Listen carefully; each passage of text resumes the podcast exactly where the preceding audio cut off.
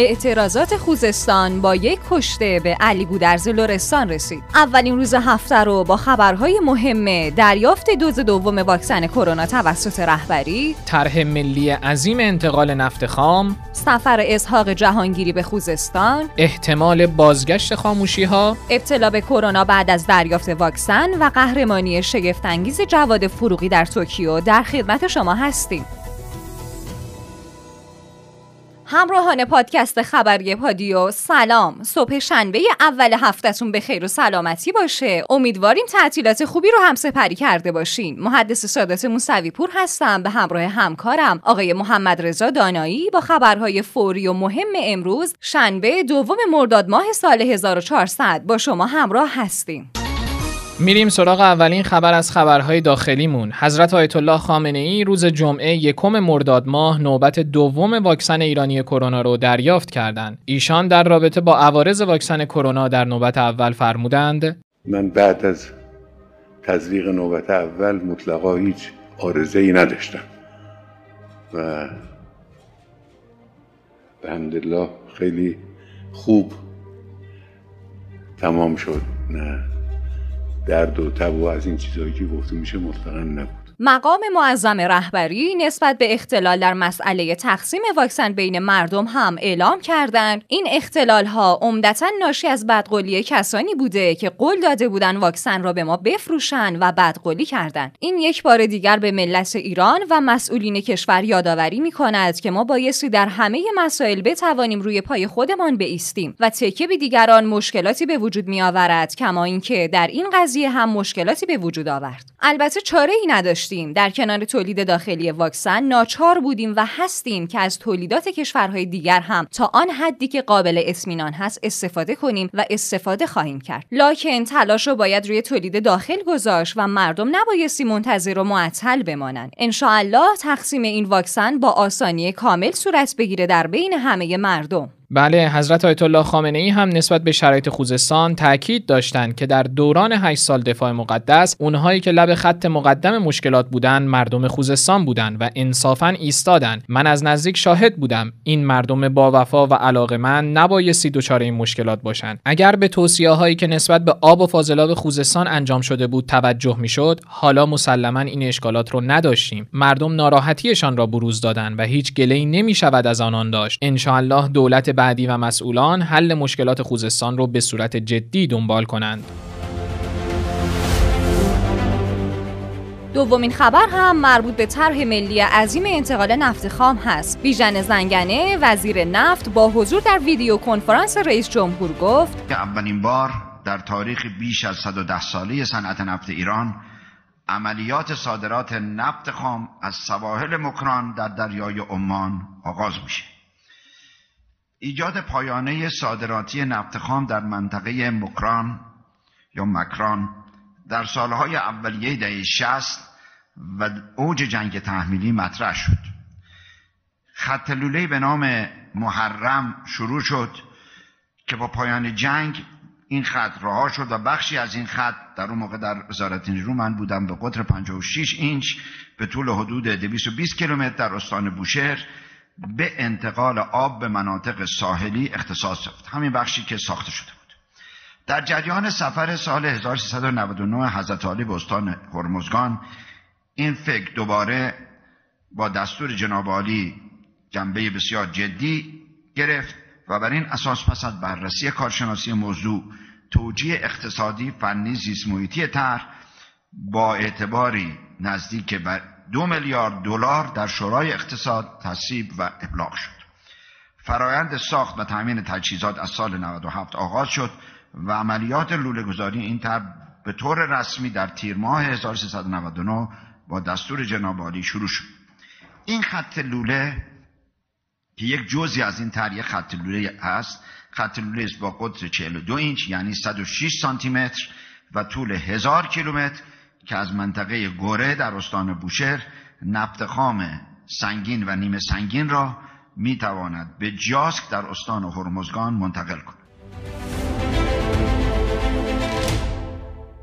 دکتر حسن روحانی در تماس تلفنی با قاسم سلیمانی دشتکی استاندار خوزستان ضمن دریافت گزارش استاندار از وضعیت این استان و اقدامات انجام شده برای حل مشکلات اخیر تاکید کرد. از همه امکانات لازم برای حل سریع مشکل آب خوزستان باید استفاده بشه. همچنین باید حق معترضان رو هم محترم بشماریم. دولت گوش شنوای مردم معترضه و همه تلاشش رو برای رفع مشکلات مردم انجام میده. البته که خوشسالی بی سابقه کشور و انباشت مشکلات باقی مونده از سالهای گذشته از دلایل اصلی بحرانهای امروز خوزستانه. ولی نباید اجازه بدیم سوء استفاده و رفتار غیرقانونی عده‌ای معدود موجب شنیده نشدن صدای اعتراض به حق مردم خوزستان بشه. اسحاق جهانگیری معاون اول رئیس جمهور در روز جمعه برای بررسی مشکلات تنش آبی خوزستان وارد این استان شد و در بدو ورود اعلام کرد.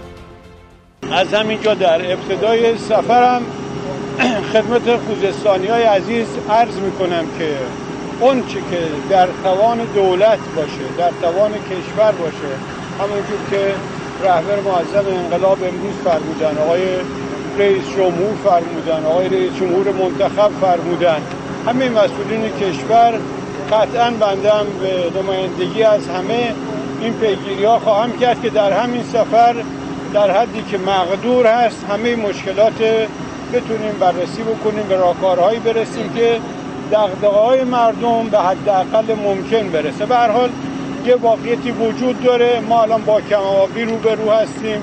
آب کمی وجود داره. کشاورزی امروز یک مسئله است. کشاورزی فصل پاییز یک مسئله مهمتری است. هم باید به اون فکر بکنیم هم باید به امروز فکر بکنیم. آب شرب بسیار مهم هست. مثال مرتبط با تأمین آب شرب و رسوندن آب شرب خسارت هایی که مردم دیدن. خانم موسوی پور تو نشستی هم که آقای جهانگیری در خوزستان داشت سران قبایل عرب با اعتراض به استاندار و آقای جهانگیری با تاکید بر اینکه مردم از گفتار درمانی خسته شدن گفتن که اگر به توصیه های رهبر انقلاب در مورد خوزستان توجه می کردید کار به اینجا نمی کشید بشنویم با هم.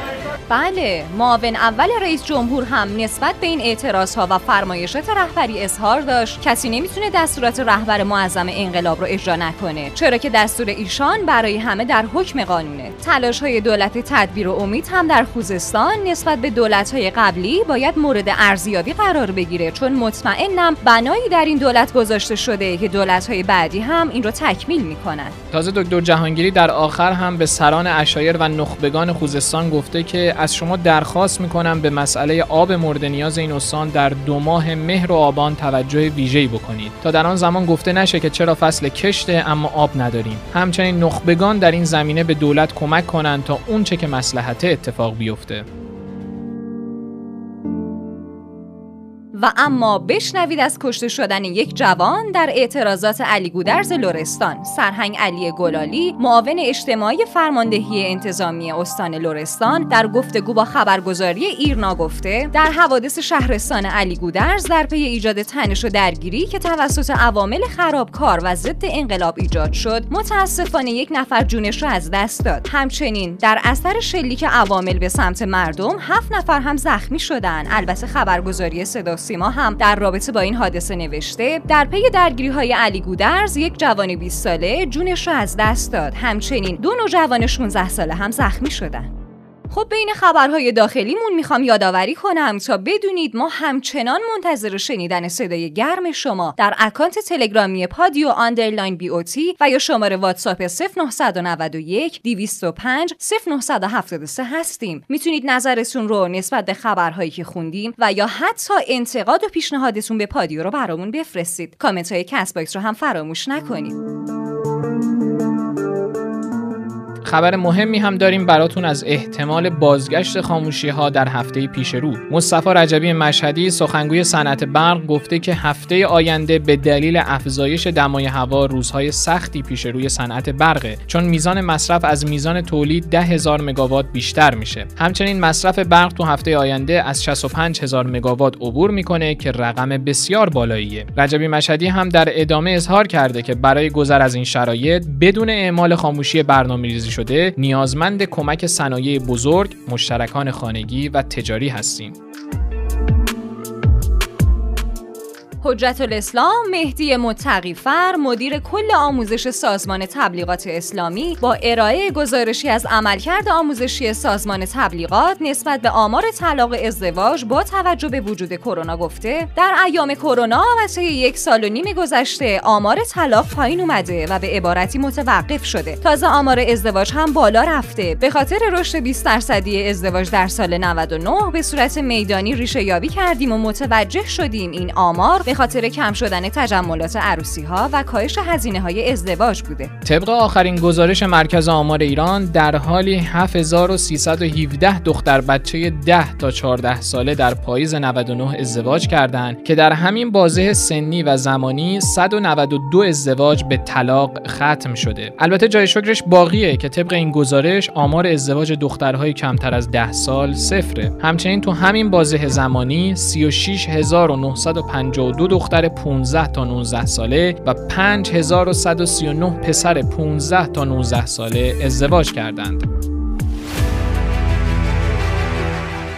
شنوندگان عزیز آماده سفر به خاور میانه باشید با اولین خبر که مربوط به افغانستانه زبیح الله مجاهد سخنگوی طالبان به خبرگزاری اسپوتنیک روسیه گفته طالبان حدود 90 درصد مرز افغانستان با کشورهای همسایه مثل تاجیکستان، ازبکستان، ترکمنستان و ایران رو تحت کنترل دارند.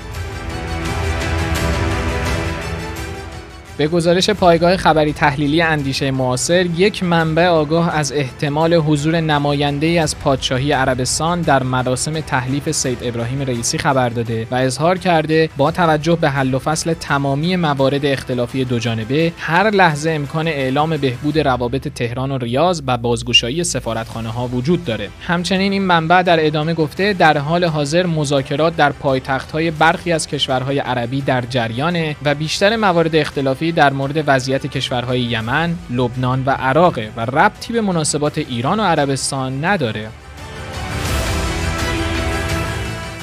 یک مسئول عالی رتبه در وزارت دفاع آمریکا هم اعلام کرده. ما همونطور که شاهد تداوم حملات علیه نیروهامون هستیم به اقدامات بازدارنده در قبال ایران و شبه نظامیان مرتبط با ایران هم فکر می‌کنیم. این مسئول پنتاگون مدعی شده آموزش و حمایت های مالی و تسلیحاتی ایران از شبه نظامیانی که ما رو مورد هجوم قرار میدن کاملا مشخص و روشنه. با ما همراه باشید با یه خبر علمی و متفاوت دیگه از چین. دانشمندای چینی 33 ویروس رو از یخهای فلات تبت استخراج کردند که تقریبا 140 هزار سال در کوه حفظ شده بودند و 28 موردشون هم کاملا جدیده. تازه آقای دانایی جالبه که بدونید متیو سالیوان یکی از این دانشمندا گفته این ویروس ها توی محیط های خشن رشد می‌کنن و ژن هایی رو دارن که بهشون کمک می‌کنه سلول ها رو در محیط های سرد آلوده کنن. خب با وجود شیوع پیک پنجم کرونا و همینطور گسترش دلتا کرونا خواهش می‌کنیم برای حفظ سلامتی خودتون و عزیزانتون هم که شده دستورالعملهای بهداشتی رو کاملا رعایت کنید و تا جایی که امکان داره در منزل بمونید. خیالتون راحت باشه. ما با پادیو شما رو در جریان تمامی خبرهای مهم ایران و جهان قرار میدیم. کاملا درست گفتین آقای دانایی. اولین خبر این قسمتمون اظهارات علیرضا رشیدیان رئیس سازمان حج و زیارته که با توجه به گسترش دوباره ویروس کرونا در رابطه با سفر به عصبات در محرم و سفر امسال گفته. بله قبل از اولین بتونیم اعزام های زائرینمون رو به صورت محدود و هوایی راه اندازی بکنیم. چرا که حقیقت امر اینه که ما توی این ایامی که ما اعزام های ما هم تعطیل شده ادهی به صورت غیر مجاز در واقع این اعزام ها رو با ویزاهایی که غیر زیارتی است انجام میدن و متاسفانه هزینه های بسیار سنگین ایران برای این مشتاقان زیارت عتبات عالیات به وجود بردن که ما اگر انشالله به فضل الهی بتونیم این راه رو با رعایت تمامی این پروتکل‌ها و دستور ها رو اندازی کنیم مسلما هزینه ها کم ایرج حریرچی معاون کل وزارت بهداشت هم در رابطه با ابتلا به کرونا بعد از تزریق واکسن در گفتگوی خبری اعلام کرد. آقای ادعای دیگه ای که میشه ابتلای افراد به کرونا بعد از واکسیناسیونه. مثلا در بعضی کادر بهداشت درمان یا بعضی افراد معروف مثل هنرمندان. بله. اولا عرض می‌کنم این موارد نادر و بسیار اندکه ثانیا تقریبا همه موارد کم علامت و به صورت درمان در منزل هستند ثالثا همه این موارد اندک هم در اکثرا در افرادی است که یا یه دوز واکسن دریافت کردن یا از واکسن دومشون هنوز سه هفته نگذشته و مبتلا شدن یعنی اثرات کامل واکسیناسیون بله. حاصل نشده علیرضا رئیسی سخنگوی ستاد مقابله با کرونا نسبت به فریبکاری روسیه در رابطه با تولید واکسن کرونا گفته از مدت ها پیش می‌دونستیم روسیه ماهانه 5 میلیون دوز واکسن کرونا تولید می‌کنه و خطهای مختلفی رو هم تحت لیسانس خودش به کشورهای دیگه داده. به همین خاطر خطی رو هم به ما در ایران داده اما چون می‌تونه بر اساس قراردادهایی که داره محصولات رو جای دیگه توضیح کنه ما روی این خط حساب باز نکردیم.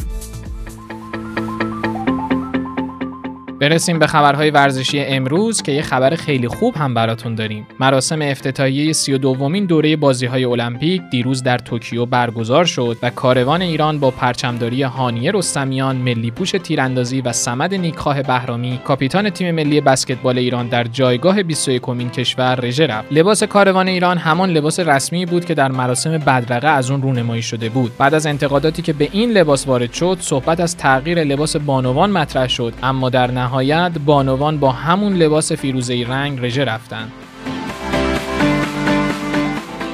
خب بشنوید آخرین خبر امروزمونو که حسابی هم شنیدنیه. جواد فروغی تنها نماینده ایران در فینال تپانچه مردان بازی های المپیک 2020 توکیو شگفتی ساز شد و به مدال طلا رسید. تا نخستین مدال تاریخ تیراندازی ایران رو در بازی های المپیک به نام خودش ثبت کنه.